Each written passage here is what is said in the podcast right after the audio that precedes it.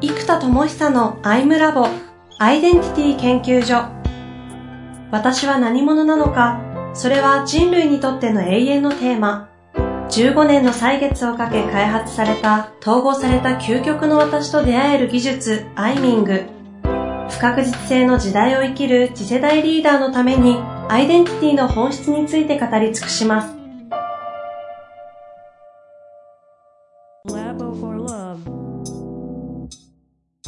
こんにちは、遠藤和樹です。生田智久のアイムラボアイデンティティ研究所。生田さんよろしくお願いいたします。はい、よろしくお願いいたします。さあ、今月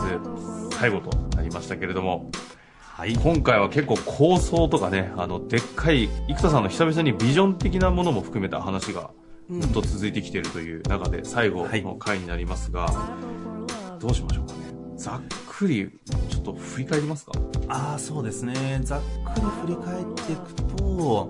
えー、まあ、まず、えー、中国が世界のものの工場だと。いうところから GDP が爆伸びし10年後にアメリカを越しうるという話になった時の、えー、まあ、その経済の格差はいいんですけど軍事バランスの格差になった時のリスクがもう極めて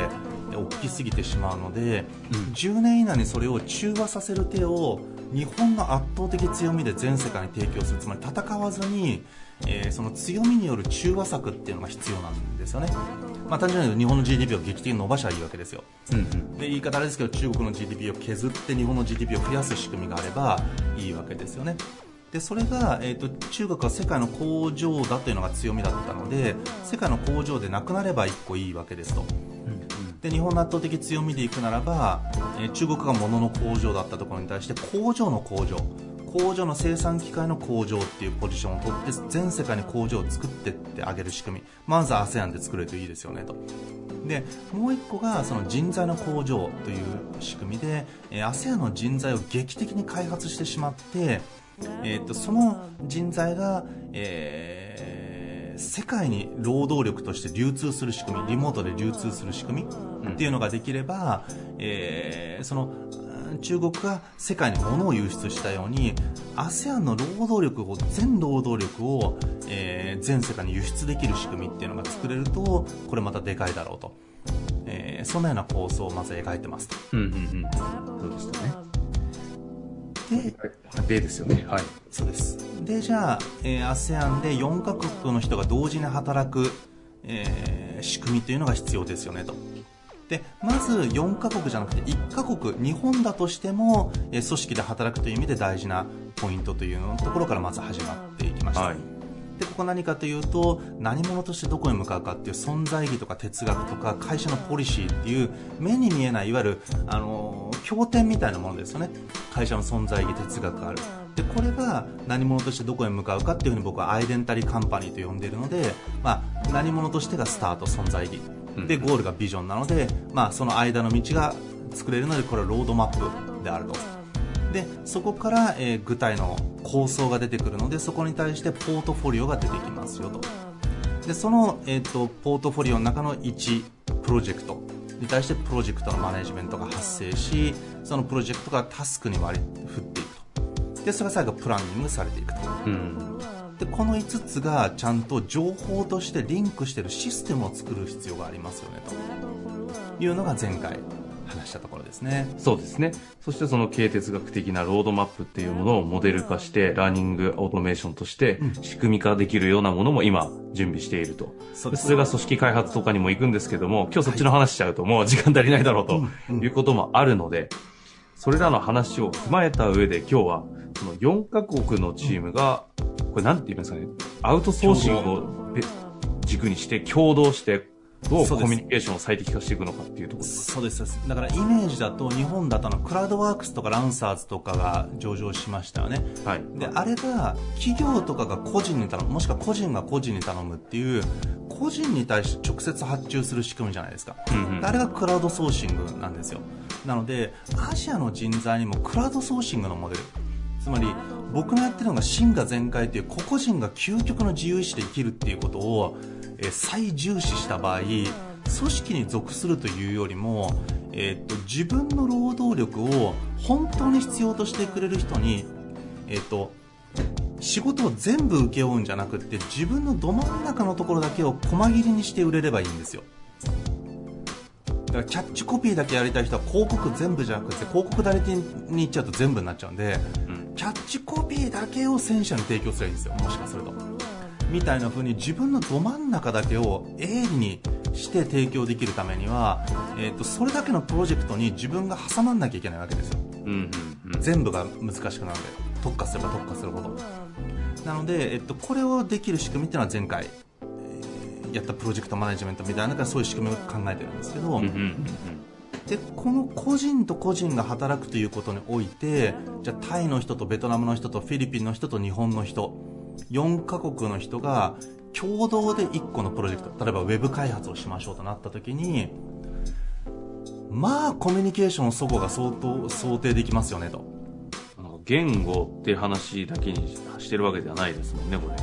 文化背景もありますよね、うん。なのでここも含めてじゃあどうしたらそれがスムーズなプロジェクトになるか。それをいろんな仕組みメンタロイドも含めた人材開発の仕組み足りない部分は教育する手もありますから、えっと、そういうのを含めてどうやって4カ国の人がスムーズにしかもまずは IT に絞るといいので、まあ、ウェブアプリとかあ iPhone でもいいんですけどそのアプリケーションを作れるかに特化して作ってあげるとまずいいなと思ってるというところです。でいくとえどうなんですか？これ。でもうすでに生田さんの中では絵としては答えがあるわけですよね。そうです。まずシンプルにいくと言語というものに私たちはコミュニケーション縛られすぎてるんですよ。うん。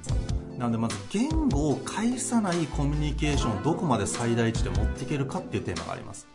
ほうほうほう。つまりこれは構造化とか図解なんですよ。なるほどなのでそもそも会社の存在意義が図解されてなかったりしますからそこが完全な構造図として図解されていることが、えーまずステップとして大事ですよねと。はいはい。はいでこれってむちゃくちゃ構図だから僕が各社に入ってやってるわけなのでそれを解決するのはウィズダミアがこのように増えればいいんですよもっと。うん構造化できる人がもっと増えればいい。で、えっと、その図解をする技術を広げていく。それをメンタロイドが指導できるようにしていく。うんこれ図解っていうのはそのあれですよね。デザイン絵を描くっていうよりもどっちかというと構造的な図解っていうことですよ。でまずデザインがしょぼくっても構造的にしっかりしてればいいんですよ。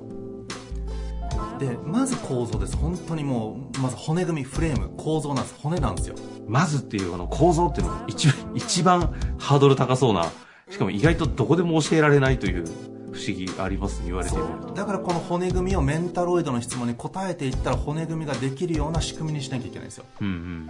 なのでその問答回路を設計して、うん。メンタロイドに答え言ったことに答えていくと構造が自動で生成されるってモデルを作ってるんですよ。でこれがないと目的思考ができないんですよ。うんそもそもプロジェクトの目的何ですかって言われた時にメーカーに経営者が答えられないとうん例えばこの仕事の目的って社会に何をすることですかって答えられないとうん。目的違うなら仕事の作り方違いませんってことなんですよ。うん。うん。だからここをちゃんとまず作ってい、えー、きましょうっていうのをメンタロイドでやっていきますよねと。うんうんで、えっと、まず言語を越さなきゃいけないっていう意味の言語以外のコミュニケーションツールがの1個がまずは構造ですと。うんうんでそうすると四角とか三角、まあ、ピラミッド構造だったらピラミッドの構造が見えてきますよねとでここに、えっと、文法になっちゃうからむずいんですよ。でもマズローのピラミッドだったらピラミッド構造に単語が入ってるじゃないですか。はいはい。これなら Google 翻訳で翻訳したってほとんど間違いないわけですよ。うんうんなので文になるから翻訳はむずい。ので構造図と単語極力短い3センテンス3ワードぐらいのえっとワンセンテンスで、えーできれば翻訳のミスがかなり下がるんですね。うん。なんでまず文章によるコミュニケーションではなく構造プラスワンセンテンスによるコミュニケーションに論理構造を、えー使ってやるといいですよと。でこれがまずなんでそれができるのかそしてなぜそれに人類が気づかないかっていうともともとの言語の発達段階に依存しちゃってるんですよ、うん。何かというと手書きするっていうのをベースに文字っていうのは発達してますよね。でかつ紙に書く上から下に紙で書くということをベースに文章というものは発達してきたわけですよ。はいはいはい。なので紙に手書きをする。という制約条件において言語というのは発達してきてるわけじゃないですか。ああ、はいはもちろん口語もありますけどなぜかというとこれ記録媒体に残したい本とかノートという記録媒体に残す必要性があったので、えー紙、まあ、石板でもいいんですけどその紙に手書きするという制約条件で言葉ができてますよね。紙というメディアに制限ある状態ですよね。なので直線構造になってるわけですよはい文章っていうのは頭から終わりまでバーッと一直線に読んでいくという構造を持ってますよねうんうんうん。なので読み方をステップさせて読みましょうっていう読む読み手の技術としてお尻から読んで上に戻ってできますけど読み手の技術がなかったら文章っていうのは頭からずーっと文を読み続けるというし構造を持ってるじゃないですか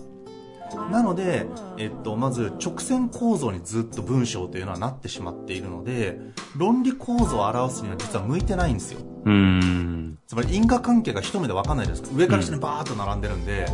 ね、例えば飲み会を通じてみんなの仲を良くします。因果関係でいうと仲良くするが目的ですよね。うんうん。手段が飲み会じゃないですか。でこれをみんなが仲良くなるために飲み会をしましたという文章で一直線で言うこともできるし飲み会を通じてみんなの仲を深めました。ということもできるんですよ。うん。でこれ直線構造になって因果関係が目的手段。仲良くなるために飲み会をしました。目的と手段で言うこともできるし手段を通じて目的を達成しましたという言い方で言うと、飲み会を通じて仲良くしましたって言えるんですよ。でもこれが直線構造になってるんで因果関係をこの文から脳内で構造化できないとこの因果関係って分かんないですよ実は、はいはいはいはでこれがみんなごっちゃごちゃになっちゃうんですよ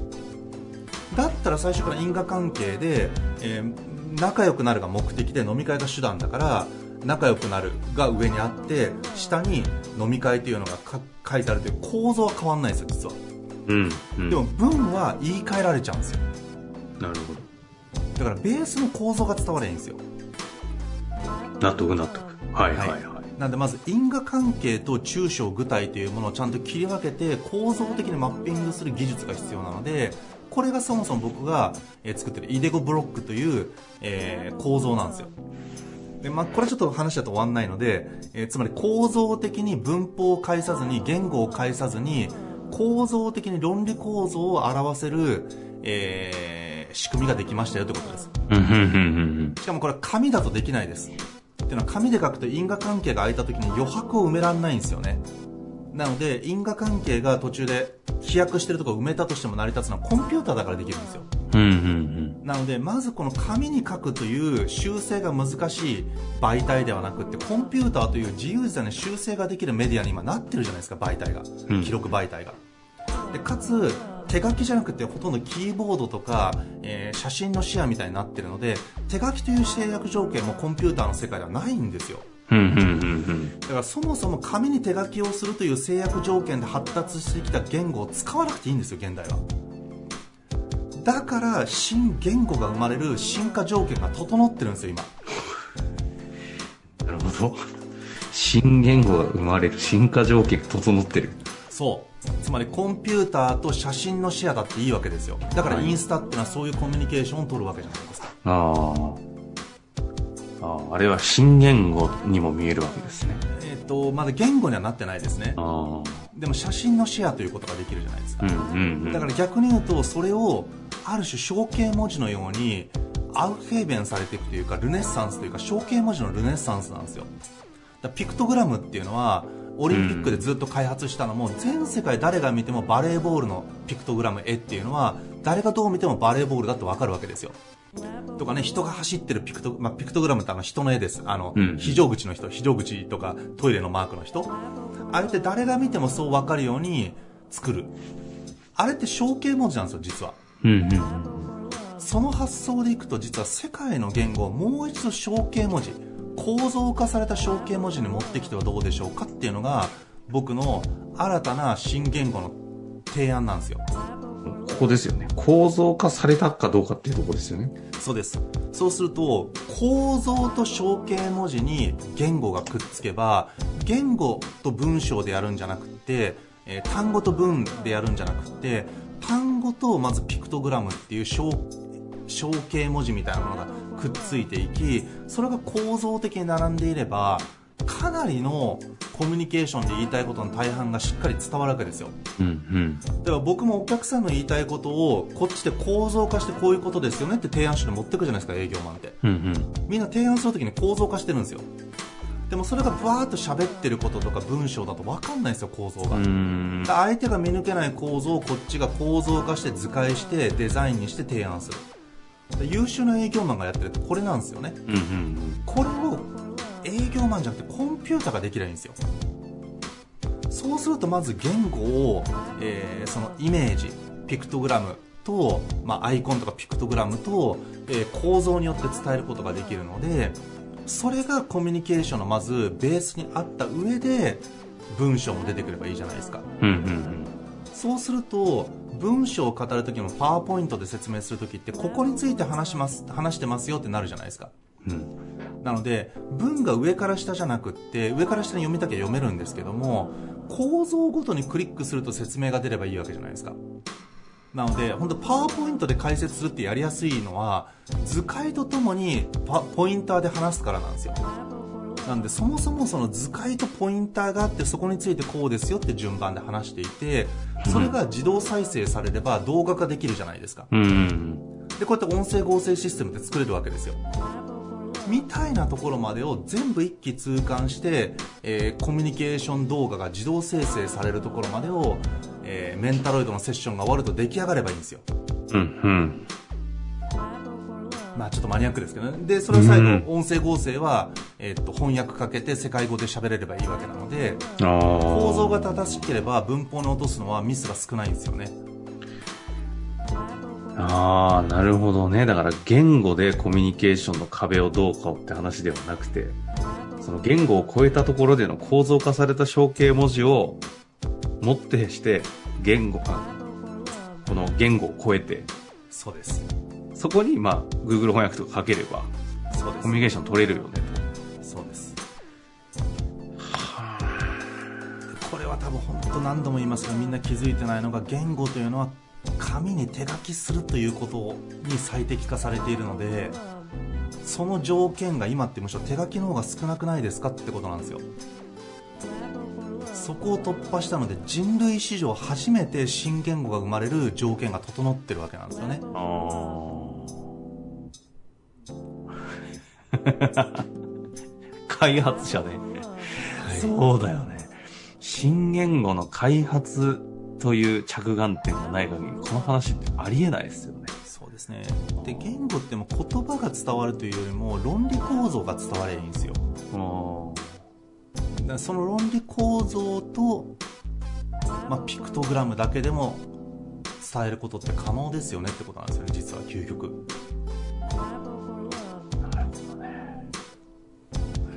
らいこっちゃな回ですね。あの、いや、たまにいいですね。この全体の、まあ、ある種のビジョン、理念的な哲学的な話から実際にやってることを、こう、ちょっとつなげていくと、今日あれですからね、日本のグローバルポジションの話から今やっている生田さんの教育開発コンテンツというのがどこに位置づけられてるかっていうのがこう、見えたので、そういうことをしてたんですね。そうですね。ここまでいくと本当に4カ国の人が同時にコミュニケーションミスも少なく、えー、だから Google 翻訳かけるだけだとやっぱミスが出ちゃうんですよね。うん。それちゃんと論理構造と、えーまあ、絵と絵と構造ですよね、うん、それによって、えーだから新象形文字みたいなやつができるわけですよ。うん。でこれはまあ小英文字と僕は呼んでるんですけどね。あのシルエットなんで、ね。シルエットなんで影なんで。なんで小英文字実際に生田さんはそういう、